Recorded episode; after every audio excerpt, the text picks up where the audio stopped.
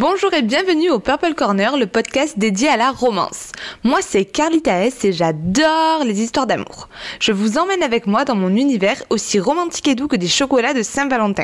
Aujourd'hui, on continue les chroniques de Noël avec le tome 3 de la trilogie de Laura S. Wilde, le bébé plus que parfait d'une accro à Noël. On se retrouve après le jingle et n'oubliez pas, ici, tout finit toujours bien.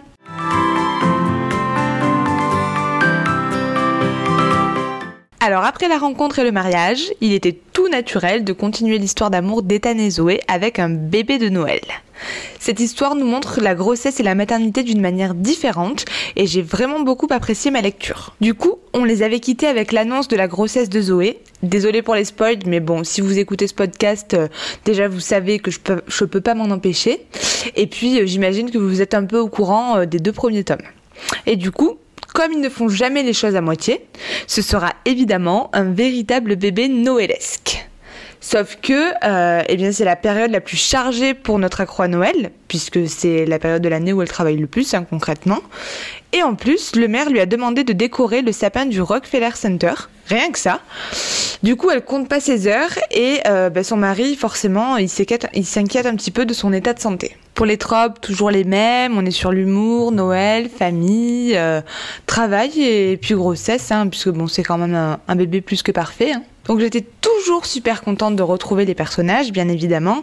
Un petit peu comme un rendez-vous qu'on attend avec impatience. C'est vrai que j'avais hâte de voir l'évolution de Zoé, euh, notre working girl comme on les aime, avec euh, ben, les joies de la grossesse et de la maternité.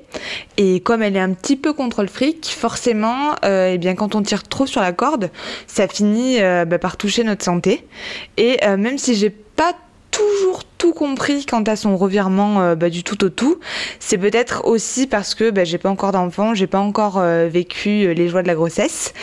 Et, et puis heureusement, dans tous les cas, il y a toujours sa famille et son mari qui sont là pour lui remettre les pieds sur terre, ou dans son cas, dans les étoiles, hein, bien évidemment et euh, la faire retrouver sa joie de vivre en lui montrant euh, bah, qu'elle peut faire des compromis euh, avec le boulot, comme elle a été capable d'ailleurs d'en faire dans son couple. Enfin, bah, je trouve que c'est une conclusion parfaite pour la saga.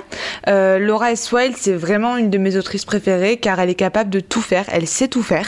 Honnêtement, j'adore sa plume et puis j'adore aussi tous les petits clins d'œil qu'elle nous fait avec le fait qu'elle soit capable de lier tous ses romans les uns aux autres en parlant de certains personnages, même si ils sont euh, issus de genres différents, enfin de sous-genres du moins euh, différents, puisque c'est toujours de la romance. Je trouve que c'est vraiment du génie et j'aimerais euh, un jour être capable d'en faire autant.